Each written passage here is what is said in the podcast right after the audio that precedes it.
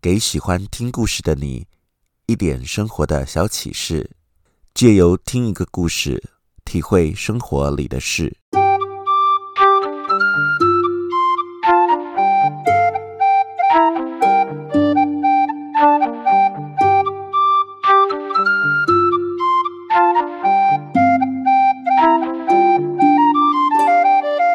欢迎收听李俊东的《借东风》。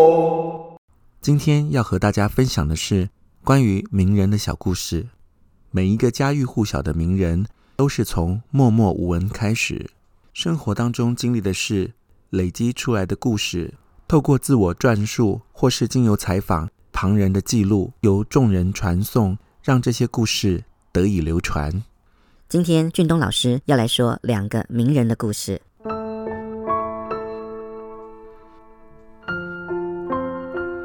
一个穷困潦倒的年轻人，在流浪的旅途中，辗转来到了巴黎。他来投靠父亲的朋友，希望能够得到一份可以谋生的工作。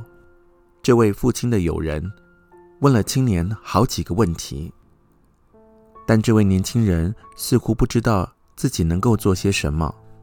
于是，这位长辈要年轻人拿笔写下联络的地址。一旦有打零工的机会，可以联络他。年轻人写下了地址，准备离开的时候，突然被这位父亲的朋友给叫住了。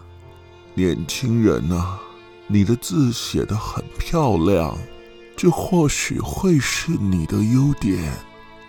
你应该发挥这个长才，也许当一个作家，千万不要埋没了你的天赋。这样的称赞，对于当时茫然的青年来说，仿佛如同在黑暗中看到了光。他开始拿起纸笔，试着写故事。对于常年流浪的他来说，最不缺的，就是经历过的故事。埋首在写故事的日子里，即使生活过得困顿，但心灵却是富足。多年以后，他的作品终于被世人看见。这位青年就是写出经典的法国著名作家大仲马。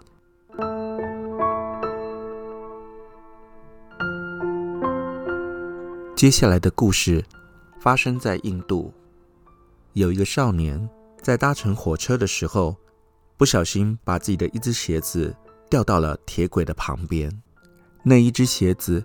孤零零地躺在月台上，由于火车已经启动了，没有办法再下车去捡回来。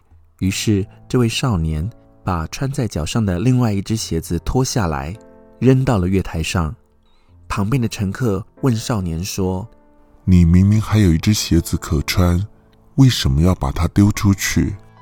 少年笑着回答说：“这样捡到鞋子的人就会有完整的一双鞋了。”这位少年后来成为律师，更成了印度的国父。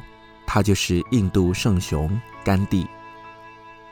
我们常听人说“英雄出少年”，从一个念头、一个举动，足以看见人心，成就志业，在故事当中获得生命的养分。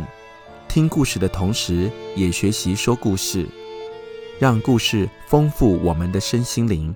为自己与下一代带来激励的力量。我是李俊东，感谢收听今天的借东风，我们下集见。